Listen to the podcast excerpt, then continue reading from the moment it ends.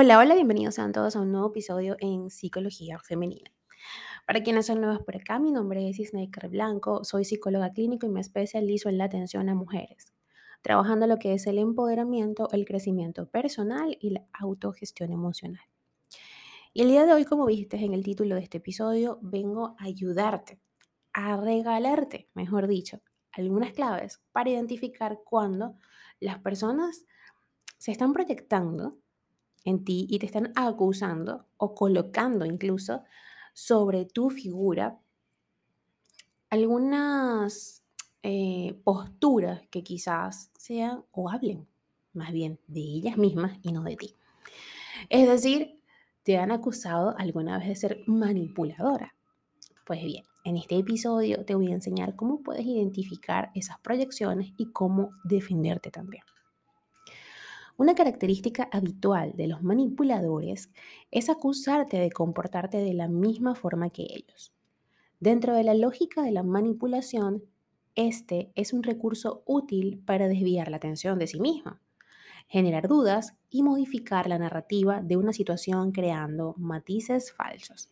Es como cuando te hacen gaslighting, algo parecido, ¿no? que te hacen creer como que eres tú la que está mal, que eres tú la loca entre comillas, ¿no? Precisamente uno de los objetivos del manipulador es distorsionar los hechos. Esto por sí solo es una manera de retorcer la realidad en función de sus intereses. En general, ellos quieren dejar sentada la idea de que actúan de manera correcta, mientras que son los demás los que incurren en fallas, errores y conductas negativas. Los manipuladores suelen ser muy hábiles. Además, atacan principalmente a quienes detectan como inseguros o vulnerables. De allí la importancia de conocer sus juegos y estar listas a descifrarlos cuando tengan lugar.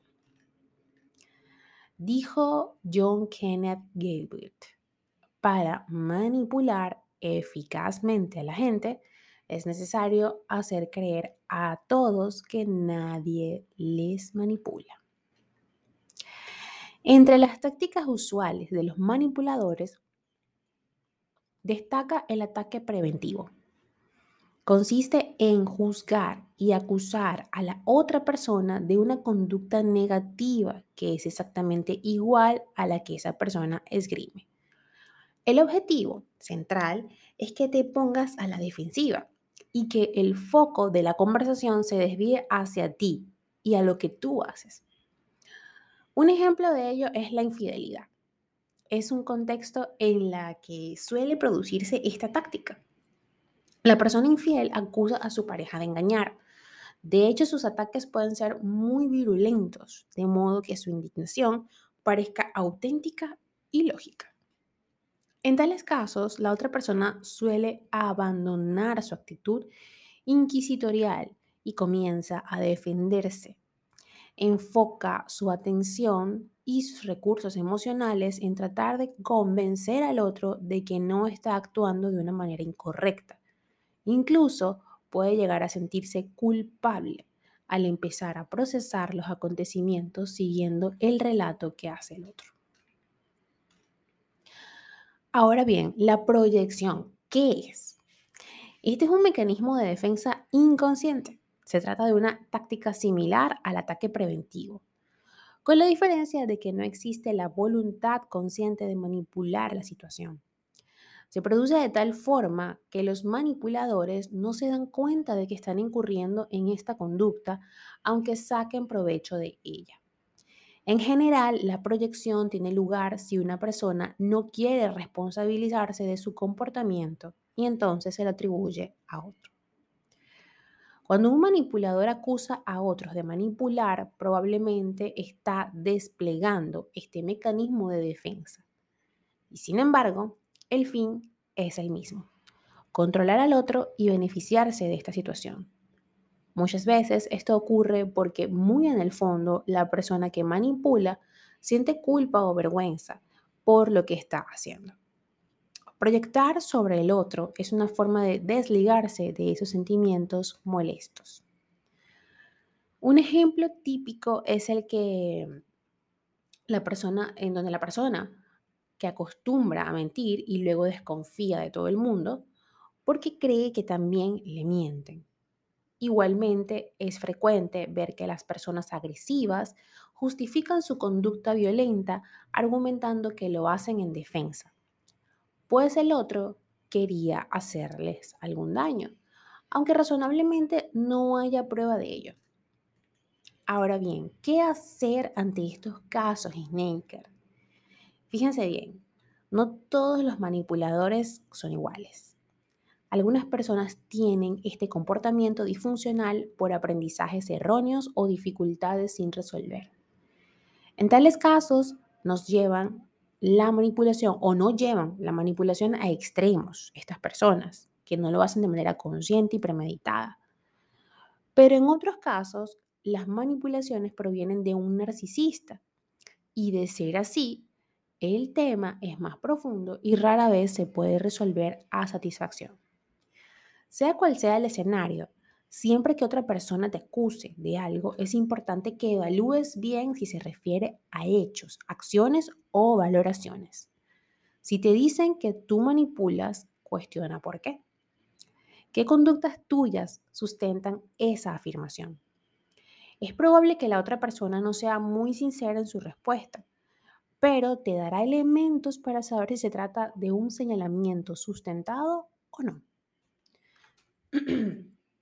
Al mismo tiempo, frente a las personas que te acusan, deberías preguntarte si obtienen algún beneficio de hacer esto. Sea cual sea el caso, no pierdas tiempo discutiendo tu inocencia. Si sabes que no has hecho nada malo ni has incurrido en una conducta que le haga daño a otra persona, es suficiente. No permitas que los manipuladores te desenfoquen. Así que ya lo sabes, estas técnicas para identificar y para defenderte de los manipuladores te podrán ayudar.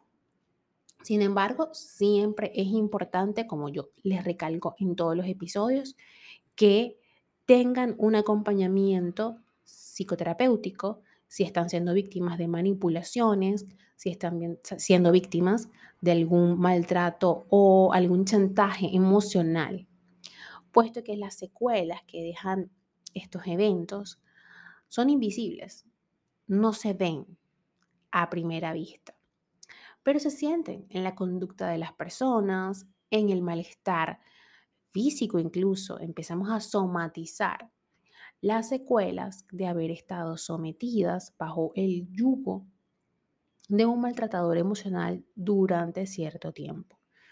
También es importante destacar que cuando caemos en este tipo de relaciones, mal llamadas relaciones tóxicas, es porque detrás de ello hay un patrón conductual que tenemos que abordar, identificar y poder modificar poder implementar las herramientas necesarias en nuestra vida para gestionarnos.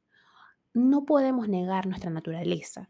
No podemos decir que vamos a dejar de tener ansiedad o que vamos a dejar de sentir culpa. Lo que podemos hacer con ello es autogestionarlo, es entender el por qué esta sensación está llegando a nosotras, darle el valor, la voz que debe tener, ni más ni menos, y poder trabajar en sentirnos cada vez mejor en el proceso de la aceptación. Siempre le digo a mis pacientes, no intentes cambiar tu naturaleza, acéptala, no vayas remando o no vayas nadando contra marea porque te vas a agotar y te vas a hundir. Lo importante siempre es entender y aceptar. En la medida que yo entienda y acepte mis patrones de conducta, mis valores o esas ideas que están tan arraigadas en mí, voy a poder identificarlas. Y cuando las identifico, puedo razonar sobre ellas y puedo entender el por qué. Hasta acá el episodio de hoy, espero que lo hayas disfrutado y si ha sido así, por favor, déjamelo saber a través de mis redes sociales, en Instagram, Twitter, Clubhouse y Twitch como Psiqueplenitud 11, en Patreon como Psiqueplenitud y en TikTok como psicóloga Snaker Blanco. También mi página web www www.snakerblanco.com y por supuesto en YouTube me encontrarás como Psicología Femenina. Hasta un próximo episodio, que tengas un hermoso día.